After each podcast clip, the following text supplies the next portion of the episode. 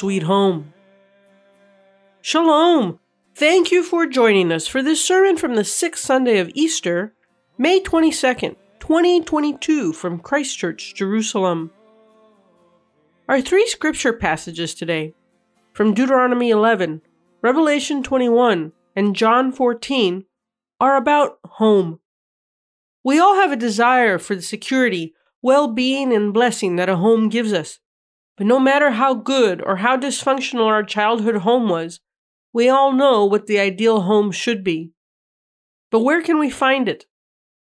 The biblical understanding is that home is in our relationship with God. It's a gift that's on offer, one that we don't have to earn. We enter solely by grace, Reverend David Pileggi reminds us. It's a phenomenal promise, but our residency there depends upon maintaining the relationship. Our readings today teach us what is essential towards that end. Ready to do something different? Join David Pileggi this August as he embarks on an in depth study tour of Poland, once home to a vibrant Jewish community that flourished for almost a thousand years. Visit beautiful medieval cities, castles, synagogues, churches, and abandoned cemeteries, from Warsaw to Bialystok, and from Lublin to Krakow, to better understand the Polish Jewish experience and the ways that Poles and Jews have deeply influenced each other. Come wrestle with the traumatic events of two world wars and the Nazis' final solution, and consider how and why so many ordinary Germans became willing accomplices in the murder of Poland's 3 million Jews. We will also discuss the existence of Hebrew Christian communities that were emerging before the war and the contours of modern Jewish messianism, from Shabbatai Zvi to Theodore Herzl. This study tour is designed to help us better our prayer life, sharpen our stand against anti Semitism, and hopefully give us more courage to be faithful witnesses as Christians in our opposition against the idolatry and deceptions of our day. Join David August 6th through 17th, 2022, for this walk through history. Land cost is 1,749 euros less than 1900 US dollars. For details and to register, visit narrowbridgetour.com. narrowbridgetour.com.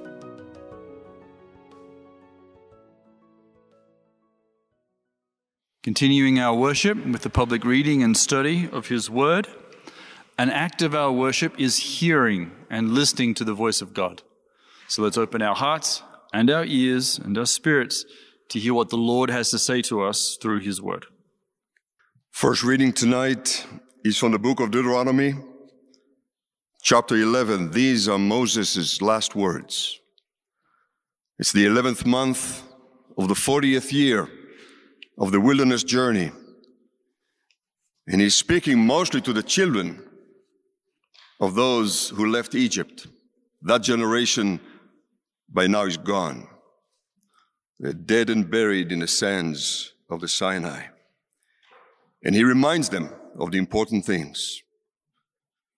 Deuteronomy 11 verses 1 through 12. Therefore, you shall love the Lord your God and keep his charge, his statutes, his judgments, and his commandments always Know today that I do not speak with your children who have not known and who have not seen the chastening of the Lord your God, his greatness and his mighty hand and his outstretched arm, his signs and his acts which he did in the midst of Egypt to Pharaoh, king of Egypt, and to all his land. What he did to the army of Egypt, to their horses, and their chariots, how he made the waters of the Red Sea overflow them as they pursued you, and how the Lord has destroyed them to this day. What he did for you in the wilderness until you came to this place, and what he did to Dathan and Aviram, the sons of Eliab, the son of Reuben, how the earth opened its mouth and swallowed them up their households, their tents, and all their substance that was in their possession in the midst of all of Israel. But your eyes have seen every great act of the Lord which he did. Therefore, you shall keep every commandment which I command you today, that you may be strong and go in and possess the land which you cross over to possess, and that you may prolong your days in the land which the Lord swore to give to your fathers, to them and to their descendants, a land flowing with milk and honey. For the land which you are to go over to possess is not like the land of Egypt, from which you have come, where you sowed your seed and watered it by foot as a vegetable garden. But the land which you are crossing over to possess is a land of hills and valleys, which drinks water from the rains of heaven, a land for which the Lord your God cares. His eyes, the eyes of the Lord your God are always on it, from the beginning of the year to the very end of the year. This is the word of the Lord. The second reading is found in Revelation chapter 21. Revelation 21, starting in verse 10. And he carried me away in the Spirit to a mountain great and high, and showed me the holy city, Jerusalem, coming out of heaven coming down out of heaven from God. And then in verse 22, I did not hear a temple in the city because the Lord God Almighty and the Lamb are its temple. The city does not need the sun or the moon to shine on it, for the glory of God gives it light, and the Lamb is its lamp. The nations will walk by its light, and the kings of the earth will bring their splendor into it. On no day will its, will its gates ever be shut, for there will be no night there.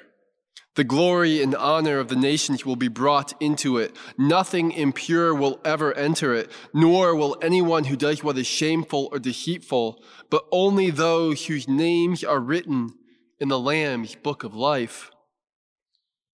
Then the angel showed me the river of the water of life, as clear as crystal, flowing from the throne of God and of the Lamb down the middle of the great street of the city.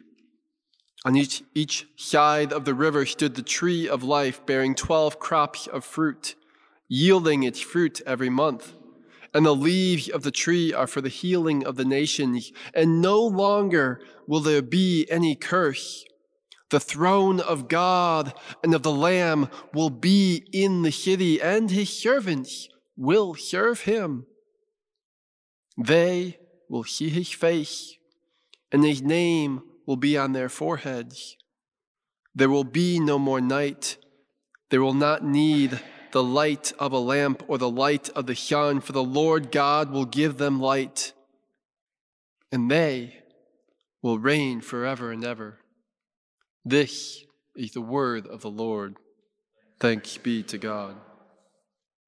The gospel portion is from the Gospel according to John, chapter 14, beginning at verse 23. And as is our tradition, and it's a good one, please stand as we honor the King and the King Messiah. Good news according to John. Jesus replied, Anyone who loves me will obey my teaching. My Father will love them, and we will come to them and make our home with them. Anyone who does not love me will not obey my teaching. These words you hear are not my own, they belong to the Father who sent me. All this I have spoken while still with you, but the Advocate, the Holy Spirit, whom the Father will send in my name, will teach you all things and will remind you of everything that I have said to you.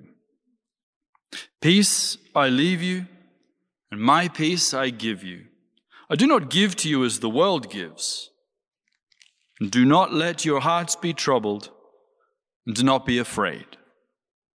You heard me say, I'm going away, and I am coming back to you. If you loved me, you would be glad that I am going to the Father, for the Father is greater than I. I have told you now before it happens, so that when it does happen, you will believe. This is the word of the Lord. Thanks be to God. Please be seated, friends. Let's pray. Lord, I ask that the words of my lips and the meditation, my heart may be acceptable in your sight, bring blessing to your family. Amen. Were you nervous? I didn't pray and I didn't use the formula in Jesus' name. Does that mean the prayer is not going to be answered? Or has it become just a, a magical phrase to us? Right? In the name of Jesus implies, right, that there's a certain union and relationship with Him. It's not simply using the phrase, but there's a lot more to it. And um, we were recently talking about guitar players in our family because we like guitar players. And um, several of us have a favorite. It's an English guitar, British guitar player. His name is Mark Knopfler. And somehow we started talking about one of this, one of his songs, Going Home. Maybe some of you know that song. It's kind of connected to a very cute, quirky movie called Local Hero. And uh, the song was in my head uh, when I sat down the other day and started thinking, what is it about these three passages? What connects them? And of course, it popped out. Yes, all three of our passages are about home, are about going, going home. Yes, not houses, uh, but home. And we can't spend a lot of time talking about this innate desire that uh, many of us perhaps not all of us, right, have for this, for home. The home could be ideal, idealized, it could be uh, reality, but it's that sense of home or that place that we call home that gives us uh, an identity. Uh, it certainly gives us security.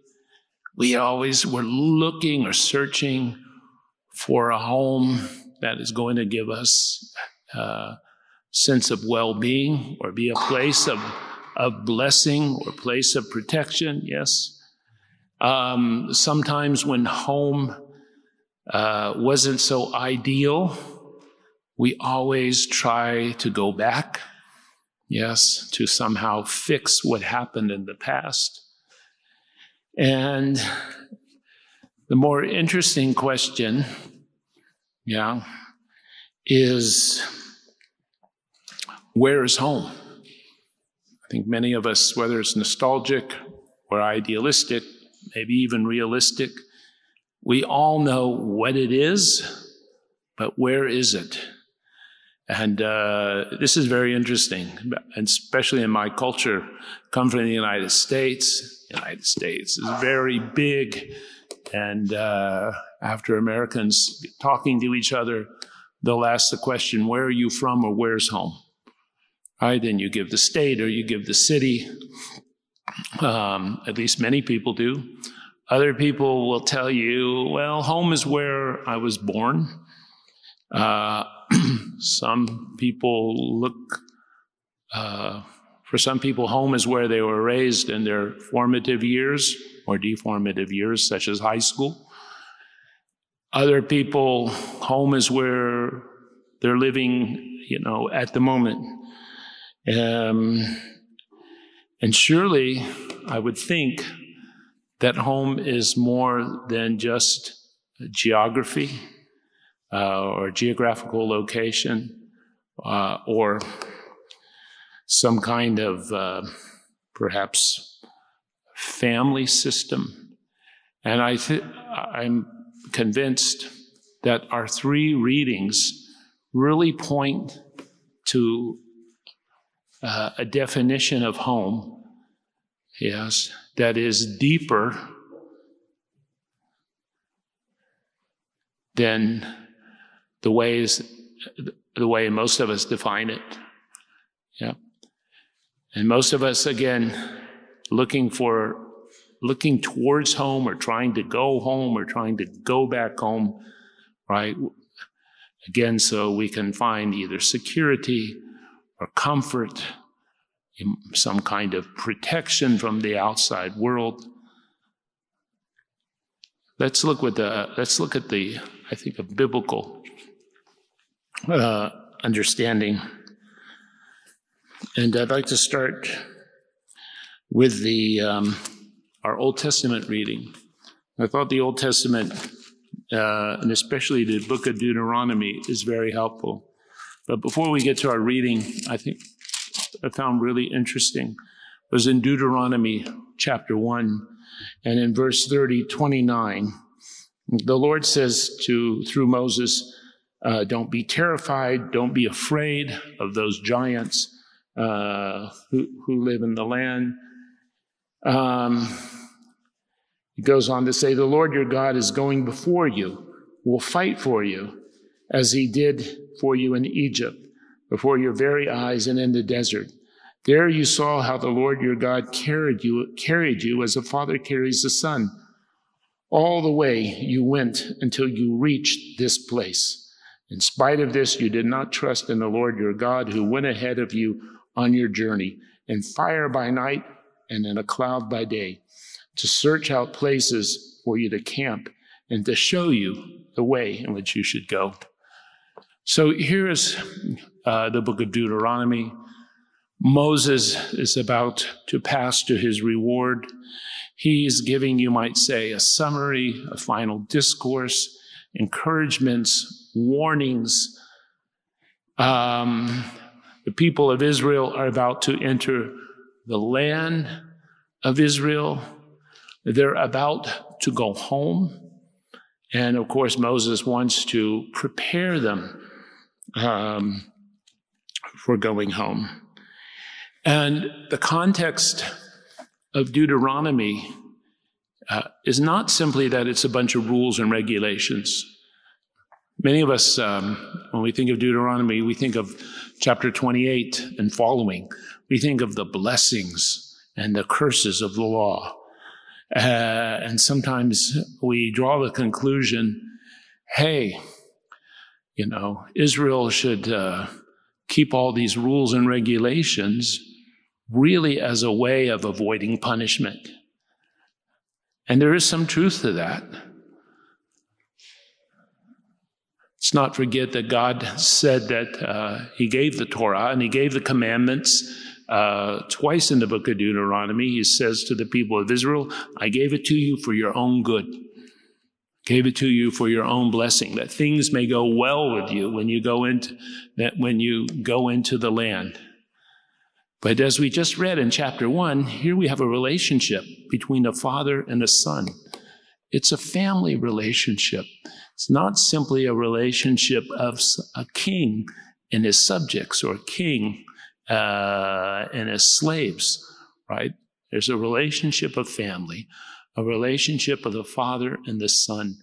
And uh, Israel is about to be given a gift, and the gift is the, la- the, the land that was promised on oath to Abraham, Isaac, and Jacob. Yes, Israel no longer will, will live as slaves in Egypt, but they will have their own home. Yes, and and this land that God is directing them to, the place where He's pointing, the home isn't mere geography. It's not mere stones uh, or hills and valleys, but um, in uh, the actually in Deuteronomy 11, just it's actually a little bit, little bit uh, beyond our reading. It said it is a land your Lord, the, the Lord your God cares for, for the eyes of the Lord your God are continually on it from the beginning of the year uh, to its end. And the book of Leviticus tells us it's the land in which the Lord dwells. It's the land in which the Lord dwells. So I think the biblical concept, this biblical understanding, is not simply that it's another piece of geography. And Israel is being uh, uh, Israel is being given this gift of the land after it had been given the gift of the exodus from Egypt, yes, the crossing of the Red Sea, the provision in the desert, right? This is God's gift to the people of Israel, this home. And listen to what the Lord says. From, the, from our Old Testament passage, it begins with the following Love the Lord your God, keep his requirements, his decrees, his laws, and his commands always. Remember today, and it goes um, it goes on to, to talk about uh, Israel possessing the land. But what is Israel's response to the gift, to this gift of home? Yeah, two things. It's love and closely connected and intertwined with the concept of love is obedience. And see, God gives gifts. He gave many gifts to the people of Israel. Those gifts came without strings attached. It's, you know, it's uh, in chapter 7 of Deuteronomy. There's uh, quite a revealing verse when it says, The Lord did not set his affection on you and choose you because you were more numerous than the other peoples, for you were the fewest of all the peoples. It, but it was because the Lord loved you and kept the oath he swore to your forefathers that he brought you out with a mighty hand and redeemed you from the land of slavery, from the power of the Pharaoh, from the king of Egypt. Know therefore that the Lord is God. He is a faithful God, keeping his covenant to a thousand generations of those who love him and keep his commandments. Those who love him and keep his commandments. So indeed, God gives gifts. But interestingly, the book of, at least in the book of Deuteronomy, God expects something in return. And what he expects in return is to be loved the way that he loves. Now, I know that might sound a little odd. But uh, Deuteronomy is very unusual in that it commands love. It tells us that we must love, and that the love that uh, our love for God is indeed in response to the gifts that He's given us. The reason that God gives gifts, the reason that God is generous, is because God wants to enter into a relationship with the with, the, with those he's given a gift to. He's given a gift to Israel, and in this case, it's the gift of the land. He wants Israel to respond. He expects a response. That response, again, it's love and obedience. In fact, I would even go a little bit further because in the book of Deuteronomy, the way that love is defined, in the Shema, for example, Deuteronomy 6 4, the way that love is defined is it is not an emotion. It is not a sentiment. It is not the, you know, feeling gooey in your stomach, right? Love is always understood as obedience and loyalty. obedience and loyalty, what it means to love the Lord, what it means to love God with all of your heart and all of your soul and all of your strength, right? Is to love Him or to obey Him in such a way. And in that case, in the case of Deuteronomy 6 4, we love Him and obey Him in every part of our life right? To love God, how it was understood in the ancient world, in the world of Jesus, to love God with all of our heart meant that we, we loved Him, yes, with all of our emotions and all of our intellect, yes, all of our passions and desires. That's how we were to love God, to serve Him and to make sure that we were obedient intellectually, emotionally. And to love him with our, with our soul was understood to mean that perhaps we might even have to give our physical life. And to love him with all of our might was understood to mean that we would love him with all of our finances. Yes, all of our wealth, all of our all of our resources. Right? So these gifts are undeserved. We don't deserve them. But God gives us gifts so that we may respond. And in our response, we come into a relationship with Him. Right?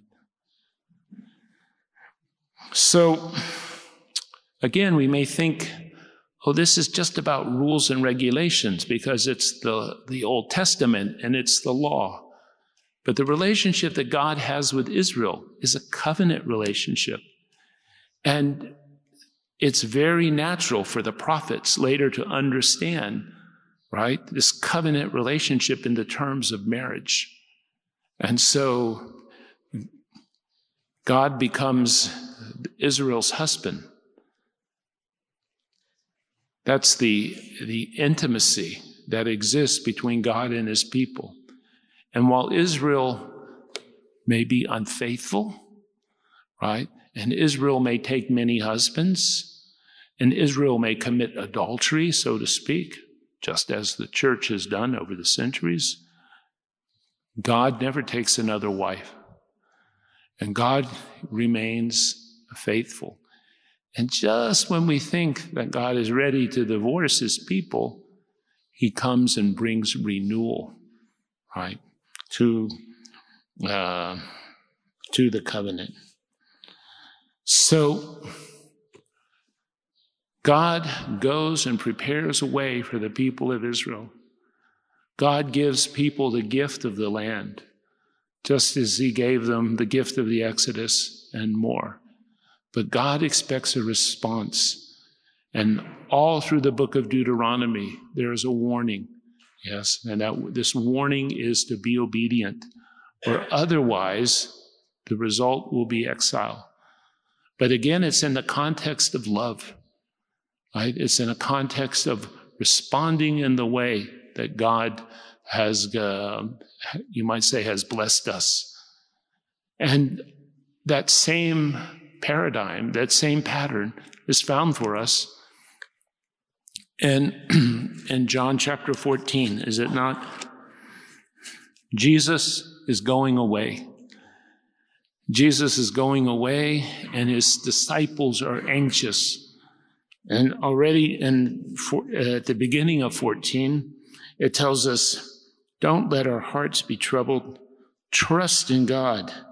Trust in me also. In my Father's house are many rooms. If it were not so, I would have told you, I am going there to prepare a place for you. And if I go to prepare a place for you, I will come back and take you to be with me, that you may also be where I am. You know the way to the place where I am going. Thomas said, Lord, we don't know where you are going. So how can we know the way? Jesus said, I am the way and the truth and the life. No one comes to the Father except through me. Yes. And so th- these verses at the beginning of John 14 have been preached at many a funeral.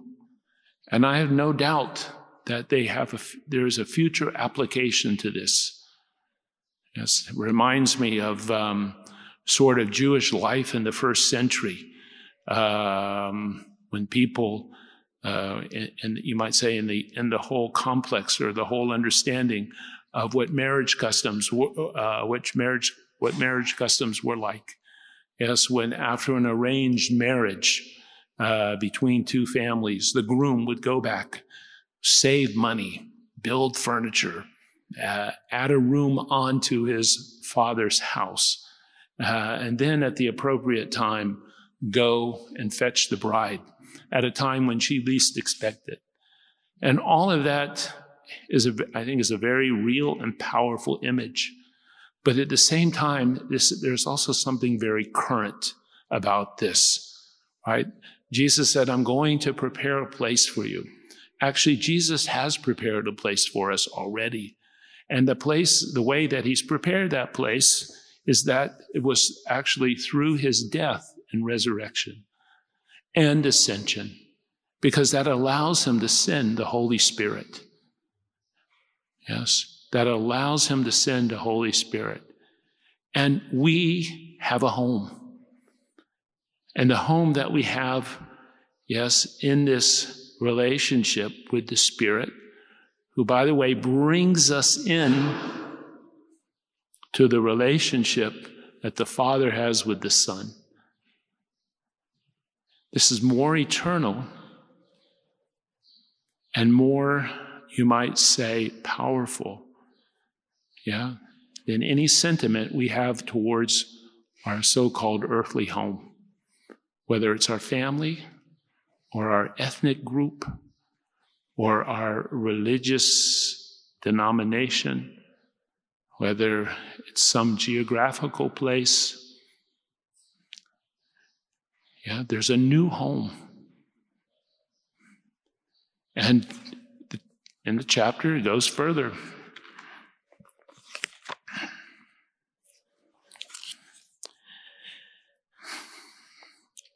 says, if you love me, 14, 15, you will obey what I command. Again, here is this tie between love and commandment.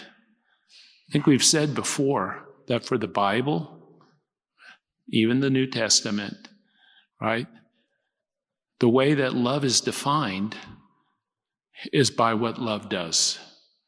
The way that we define the truth, right, is by what the truth does. We shouldn't ask the question, what is faith? Rather, we really should ask the question, first and foremost, what does faith do? And here the question is, what does love do? Love obeys. And then going to 22, it says, or 20, uh, 23, if anyone loves me, he will obey my teaching. Wonderful. We understand that, we hope. My Father will love him, and we will come to him and make our home with him. Right? First, Jesus goes, prepares the way to make a home, a home now and something in the future. And then the promise is if we obey, if we love and we obey, yes, then the Father and the Son, they come and make their home in us. It's a phenomenal promise. But the promise, yes, of home is conditional upon a relationship and the way that we maintain the relationship, the way that we maintain the relationship with the Father and the Son is through obedience and by obeying His commandments. It's very helpful to pray. It's very helpful to have devotions. It's Very helpful to go and do service when we can. It's very helpful to have fervent times of worship. But if there's no obedience to the commandments of Jesus, is there going to be intimacy? And will, in the, will at the end of the day, will there be a home? And here I think we see a thread that runs from the Hebrew Bible or the Old Testament all the way through the New Testament, even to the place where we get, even to the book of Revelation. And we sometimes think of the new heavens and the new earth as our ultimate home. And surely, indeed, it is our ultimate home. But I don't know if you've ever noticed or sometimes, you know, we don't like to read. Who gets in or who will be resident in the New Jerusalem? And the scriptures warn us that nothing that's impure or those who commit murder or immorality or practice the black arts, sorcery, whatever, right? And even in this, in, in the new heavens and the new earth, and when the temple comes down, right, and God is present in the way that he was in the Garden of Eden, right, that indeed it is a place of purity. And it's interesting how the book of Revelation continually emphasizes the importance of doing the commandments. And the commandments, once again, whether it's in the book of Deuteronomy or the book of John, they're tied up very closely with the idea or the concept of love. In chapter 2 of Revelation, Jesus says to the church of Ephesus, You have left your first love. But he says, Repent and do the things that you first did. Right? And again, how is love defined? Love is defined as an action as not as a feeling, and again, not as an emotion. So the invitation, God, the invitation, the invitation of Jesus is really interesting. In John chapter 1, there are two kind of critical questions that seem to work themselves out through the entire book of John. When Jesus meets his first disciples, um, two disciples, uh, you know, we're talking about uh, uh, the uh, John chapter one verse thirty-seven. Two disciples heard him, um, heard at least heard something uh, from the lips of John the Baptist. They began to follow Jesus. Turning around, Jesus saw them following and asked, "What do you want? What do you want?" I think many of us would say, yeah, we want a home. Yeah, we want a place where we know there is security. And we want a place where we know there is love. And we want a place where we know there is family. We want it to be healthy. We want it to be a place of well being and renewal. Because the next question is the, the disciples, where are you staying? Where are you living? And Jesus says, Come and see. And those two, those two disciples don't leave Jesus. Come and see. And ultimate, where, ultimately, we find out where does he live? He lives in relationship with the Father. Right? That relationship is intimate. And the Father serves the Son, and the Son serves the Father. And, invo- and as a part of that relationship, we have the Holy Spirit. That's the community and the home that's on offer to us. And when we come into relationship with Jesus, yes, that relationship or the, or the entrance to that relationship, we don't deserve it. It's totally by grace, it's by God's mercy. But in order to maintain the relationship, in order to keep it going, in order for the relationship to become deeper and more intimate, and to have a greater impact on our lives, it will depend on our obedience and our willingness to keep the commandments of Jesus. And we have to pro- probably shift our way of thinking, do we not? Because salvation should not be something just to escape punishment, although that's not a bad motive, but surely there's something more. And I always think it's worth remembering that what we call salvation is not an event, not simply a doctrine, uh, more than just some legal transaction that happens between us, God, yes, and the cross of Jesus. Again, not criticizing that. I'm only thinking we've only saying we have made it, uh, you might say, we've truncated or our understanding has been very, very limited. Salvation, as we understand it in John's gospel, eternal life, is a relationship with, with Jesus who brings us to the Father.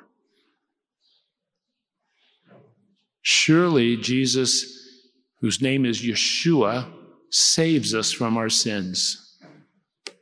But the same chapter in Matthew then tells us his name is Emmanuel, God with us. And for us to define salvation, it would best be the best thing for us would be to understand that what it means to be quote unquote saved is to be in relationship with God through his Son, Jesus the Messiah. That is home. And I think sometimes, uh, especially folks who come from kind of a healthy home, or those who come from places where they have strong attachments to a certain piece of geography or their identity comes largely from their family or from their ethnic group may sometimes have the tendency to miss this. And I think it's those of us who sometimes uh, don't quite know where home is or where home was, or somehow home turned out to disappoint us and didn't live up to our expectations because of neglect or abuse or misunderstanding or whatever it may be. Yeah, perhaps we're the fortunate ones because we can look, right, to find home, yeah, in the community of the Father and the Son and the Holy Spirit. Yes, we enter that community by grace through believing, but we stay in that community and we stay in that relationship through obedience. Indeed, that is our challenge. And I'd like to end by reading from Hebrews. So when we go to Tel Dan in the north. There's some very appropriate verses about Abraham, as Abraham uh, saw the city of Dan. And um, here is the says, By faith, Abraham, when he was called to go to a place he would later receive as an inheritance, obeyed and went, though he did not know where he was going. By faith, he made his home in the promised land. He had a piece of territory given to him by God. But in actual fact, if we know the history of Abraham, he doesn't ever quite inherit. He stays on the periphery. He's in the Jordan Valley. He's in the Negev. Yes. It says, By faith, he made his home in the promised land. Like a stranger in a foreign country, he lived in tents, as did Isaac and Jacob, who were heirs with him and of the same promise. For he was looking forward to the city with foundations, whose architect and builder is God. And interestingly, how is the end of, or how does um, the passage goes on? all these people were still living by faith, talking about the great saints. When they died, they did not receive the things promised. They only saw them and welcomed them from a distance. And they admitted that they were aliens and strangers on earth.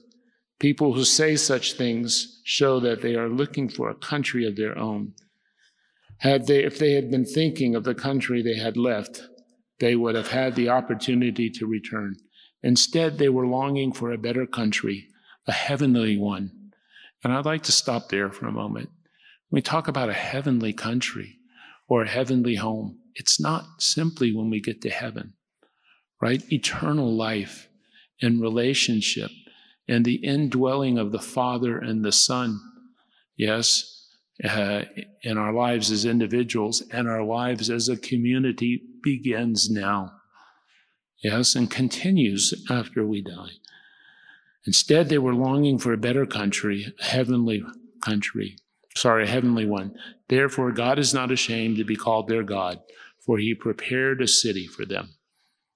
Amen. And I hope the way that we define ourselves the way that we find our security and identity. Yes, when we talk about our home. Yes, will be found uh, in, in the relationship that we have with the Father and the Son. Thank you for listening. If you've been blessed by this teaching, let us know by leaving a comment on our Facebook page, on SoundCloud, or by leaving a review in Apple Podcasts. You can offer practical support by giving a donation at christchurchjerusalem.org. Thank you, and blessings from the City of the King.